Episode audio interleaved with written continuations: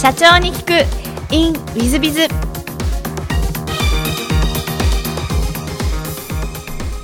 ィズビズの新谷です。先週の続きをお聞きください。斉藤さんのその歴史を聞いてると淡々とされてらっしゃって 流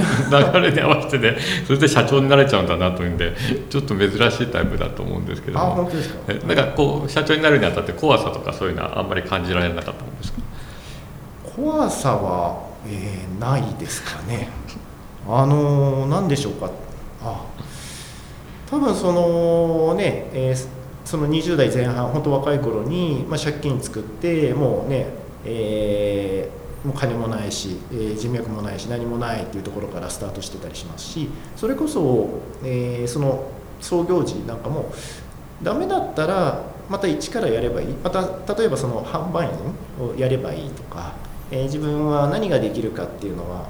ある程度理解をしてると言いますか。その多分、うん。まあ、それは家族が許すか許さないかって言ったら別ですけども、えー私自身はまたゼロに戻っても平気なつもりでやってるので多分そこで言うと怖さっていうのはないのかなと思います。なるほど。独立してあのご苦労とかはあられるものですか？苦労。あ細かい苦労はいっぱいありますけどね なんかなさそうですね。いや いやいやいやそんなことはないですけどそんないわゆる困ったっていうことはでもまあ確かにそんなに切羽詰まったことはないかもしれない。そうですね。羨ましいです。い えっと、ちょっとあのぜひ事業内容もですね、えっと、未来ナビさんの事業内容もちょっと宣伝がてら、あのご説明いただきたいんですが今現在どんな事業をやってらっしゃいますか、はい。えー、主たって言いますとえー人材派遣と、えー紹介とあとメディアの運営が中心になりますと、え人材派遣の方で言いますと、え半分が販売接客サービス、え人とのコミュニケーションが必要な仕事というのを中心に扱っております、えあと半分はいわゆるあのオフィスワークですね。え各企業さんの一般事務から経理総務、えそういった仕事をの人員を派遣をさせていただいております。えあと、まあ、紹介の方ですと扱っている職種は様々ですね。営業職から IT 系のエンジニアからえー様々ありますが、えー当社の方ですと、まあえー紹介の方の制約でいうと月に、えー23件ですね、えーどちらかというと派遣の方の、えー割合の方が多いです。あとメディア運営で言いますと今当社のホームページにリンクするような形で、えー求人のですねえーサイトをつけておりますが今今ですと当社の求人用の掲載しているだけですので今後はそれを各企業さんの、えー求人を掲載いただけるようなポータルサイトとして運営できるようにしていこうと、はい、進めているところです。なるほど。ありがとうございます。そうしましたらちょっと全く違う質問をさせていただければと思うんですが、はい。好きなもの好きなことを事前に聞きましたらお聞きしましたらゴルフ麻雀筋トレであ斉藤さん麻雀好きなんだって私初めて知ったんですがあの新谷さんもやられる？はい、麻雀結構やりますね。お客さんたちがやりたいので今度ぜひ。あぜひ。いやちょっと怖いですけど。あのそれよりも一番はここで喋らなきゃいけない筋トレということで、まあ、斉藤さんのあの、まあ、リスナーの皆さんの斉藤さんの体をですねどう換気会で見れるんじゃないかと思いますが、ムキムキでして何か何かの大会で表彰された、ね。準優勝したっていうんですが、はい。何の大会で準優勝されたんですか？はい、あのベストボディジャパンっていうあの細マッチョの大会がありまして、えー今年ですね、えー4月に、えー千葉で行われた大会で、えー私はあの、えー準グランプリですね準優勝、えーまあ、表彰いただきまして、えー今度ですねえー11月にある日本大会の出場権がありますので、えーその日本大会に向けて今、えー、ですねあの筋トレを続けているところであります。はいまあ、いわゆるあの筋肉ピクピク動いて真っ黒のあの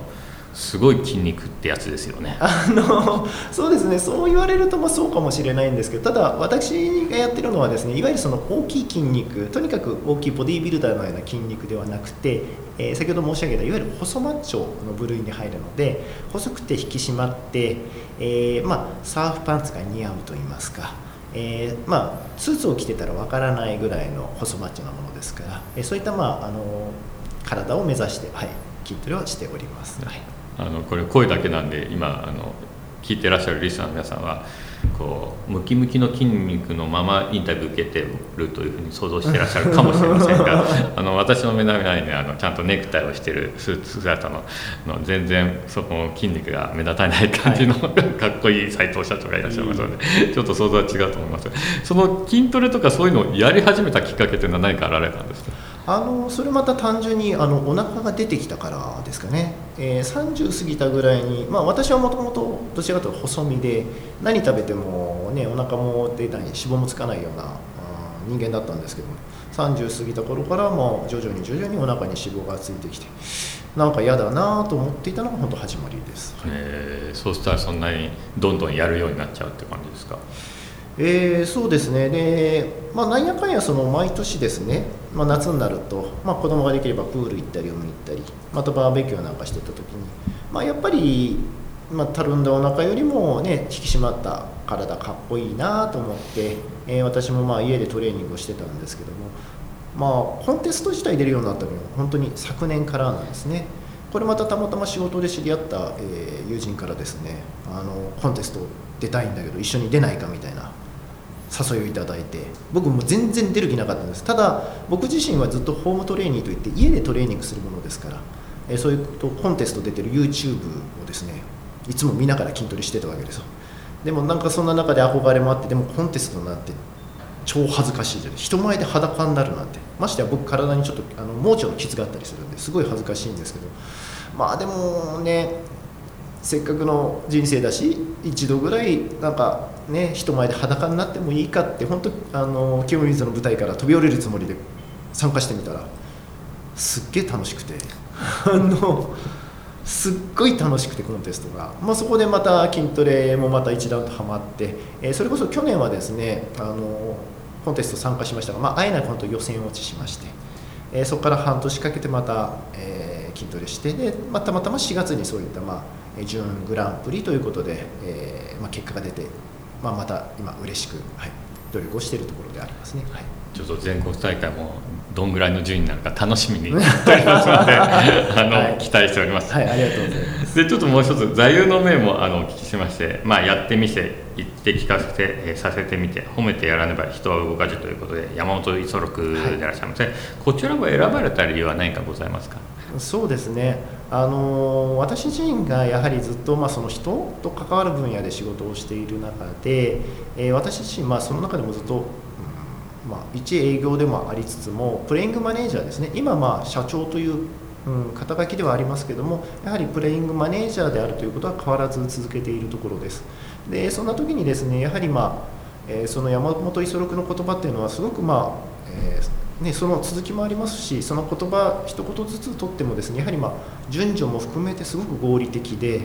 人の心にま刺さるなというので私がま常に心がけているところですね。やはりまあ部下であったり社員に対しても言うのは簡単ですけどやはり言うのがスタートじゃないなと。やっぱり自分がやってる姿、えー、自分がやってみせるというのが、まあ、すごく大事だなということでそれをまあ社員にも、はい、言い聞かせて私自身も実践している最中です、なるほど素晴らしいですね。ありがとうございます。では最後の質問なんですが、はい、この番組はの経営者向け全国の社長様向けもしくはこれから起業する方向けの番組でございましてあ企業社長の成功の秘訣をお教えいただけたらなと思っております。はい。あのー、ねえこの質問をされるとですねやはりまあ成功を私がしてるかというとなかなかその成功してるってねあの胸を張って言えればいいんですけどそうではないといったところで。ではやはりあの成功、えー、成功の反対はじゃあ何かなって考えた時に一般的には成功の反対って失敗ってなりがちですけれどもやはりまあよく言われるところで成功の反対って失敗ではなくてやはりそれに対してチャレンジしなかったこと、うん、やらなかったことがやはり、ね、失敗になる成功の反対になるんではないかなとは常日頃思っています。えーと、私はですねあのやはりうん困ったあの本当切羽詰まって困ったことはないとは思うんですけどただものすごい数の失敗はしてると思います、えー、本当細かい話で言うと非常に多くの人に振られています。あのそれは別に彼氏彼女の関係だけではなくて例えばねあの一緒に仕事をしようとかそういった仕事仲間を集める時ですとかえーね、今だと新,、えー、新卒採用なんかも一部やってたりするので君と一緒に仕事がしたいって言ってもまだまだ中、えー、小さな会社ですから、えーね、学生さんがうんと言ってくれるかどうかは別です。ただ私自身はやっぱりいつの頃か決めたんですね。あのいっぱい失敗しようと、うん、とにかく多く失敗したもん勝ちだなと。だ失敗しても失敗してもやっぱり続けることが大事でそしたらいつかね成功するかもしれない。うん、なのでまあ私自身まだ成功しているとは思っていませんがとにかくその失敗を続ける、うん、チャレンジし続けるっていうことが、はい、大事ではないかなと思っておりますはい、ありがとうございます。大変勉強になる話をありがとうございます。まあ私もぜひいっぱい失敗して 斉藤さんみたいになりたいなと思っております。えー本日はあのお忙しい中あーありがとうございました。リスナーの皆さんも本日はお忙しい中お聞きいただきまして誠にありがとうございました。ぜひ皆様の参考にしていただければと思います。斉藤様本日はどうもありがとうございました。ありがとうございました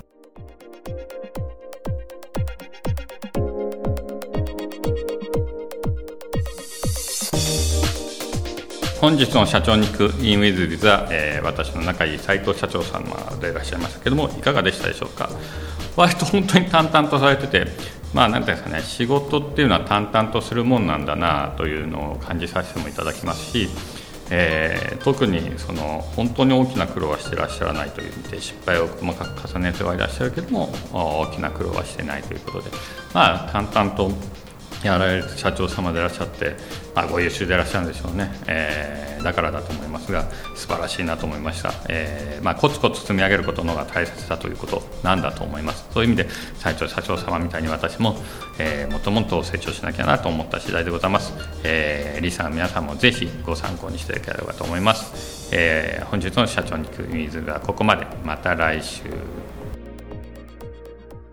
3分コンサルティング。WithBiz が社長の悩みを解決。本日の3分コンサルティングは N 社様あ BPB 向け営業代行業だそうです、えーはじめまして東京で営業代行業を行っております。ターゲット B2B の企業に絞ったおかげか右肩上がりで業績が伸びています。素晴らしいですね。さらなる事業拡大を狙い、2年前から新卒採用で6名を採用しようと活動していますが、内定辞退をする学生が多く困っております。内定辞退をさせないために、内定辞退防止の強いコンサルタントのアドバイスに従い、懇親会や研修などアフターフローを行っているのですが、半分ほどが内定辞退をすることもあります。ウィズンさんは内定自体をはじめとした採用系のセミナーを多く開催しているので、相談をさせていただきます。内定自体発生されないために何を行えばよいでしょうか。また、ウィズさんでは内定自体防止にどのような活動をしているのでしょうか。恐縮ではございますが、お答えいただければ幸いです。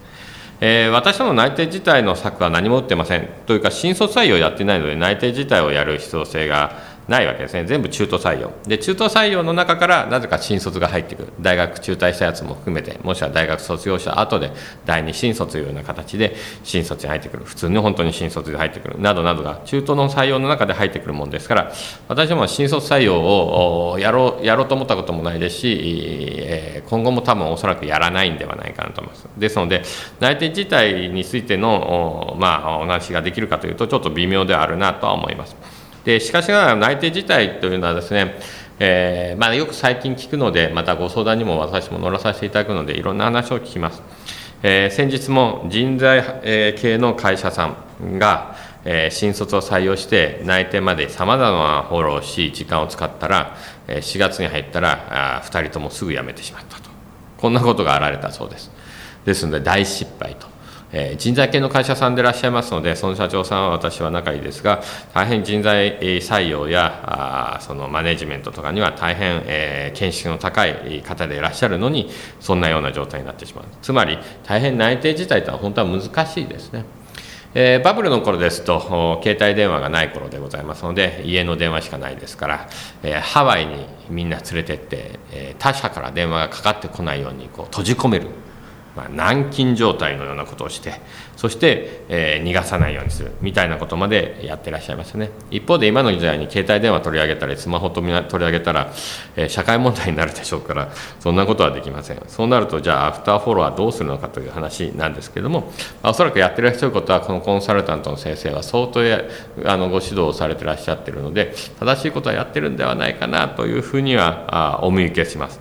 え懇親会や研修などもそうですし、グループディスカッションもそうですね。弊社の内定自体を得意としているコンサルタントの会社さんなんかでは、えー例えば、あその内定者同士が、あその内定を良くするような仕組みを作り、え仲良くさせ、そしてお互いで、えーそのグループを組んで、えー競争させながら、えー、まあ、発表まで至ってそして内定自体を避けさせるみたいな取り組みをやってらっしゃるコンサルティングしてらっしゃる会社さんもあります。またそこに LINE とか LINE アットとか、えー、Facebook、Twitter などなどの SNS を駆使して内定自体を避けるみたいなことをやってる方もいらっしゃいます、えー、そういう意味ではそういう内定自体の方法をもっともっとセミナーなどコンサルティング会社の話を聞き他のコンサルティング会社の話も聞き、えー、取り入れてもいいんじゃないかなと思います。一方である一定確率では内定自体は出るもんだと思って諦めることも重要なんではないかなと思います。えー、私は今提言しているのは新卒採用はやめろ全部中途採用にしろと。新卒もそこから取れというのが一つの提言でございます。もう一つがもうインターンえー、学生の時からインターンから働かせてアルバイトのような形ですねでそのまま就職させるというのを、えー、お勧めしてます。まあ、私の後輩のガークスの上田君のところ上田社長のところなんかは、えー、インターンなど結構やってらっしゃってそのまま採用していくケースも非常に多いようでございます、まあ、そういう意味で、えー、新卒とかいうふうに、まあ、いわゆる新卒というふうに考えるのではなくもうその中途採用なんだけどももしくはインターンなんだけども結局そのまま採用していく流れなんかも作るのもいいのではないかと思います。まあ、最後に、えー、社員同士もしくは内定者同士もしくは社員と内定者の間でこうよくするような仕組みまで、えー、組めたら最高なんではないかなと思っております。えー、ちょっと大変難しいテーマでございますが、ぜひ頑張っていただければと思います。え、本日の3分コンサルティはここまで。また来週。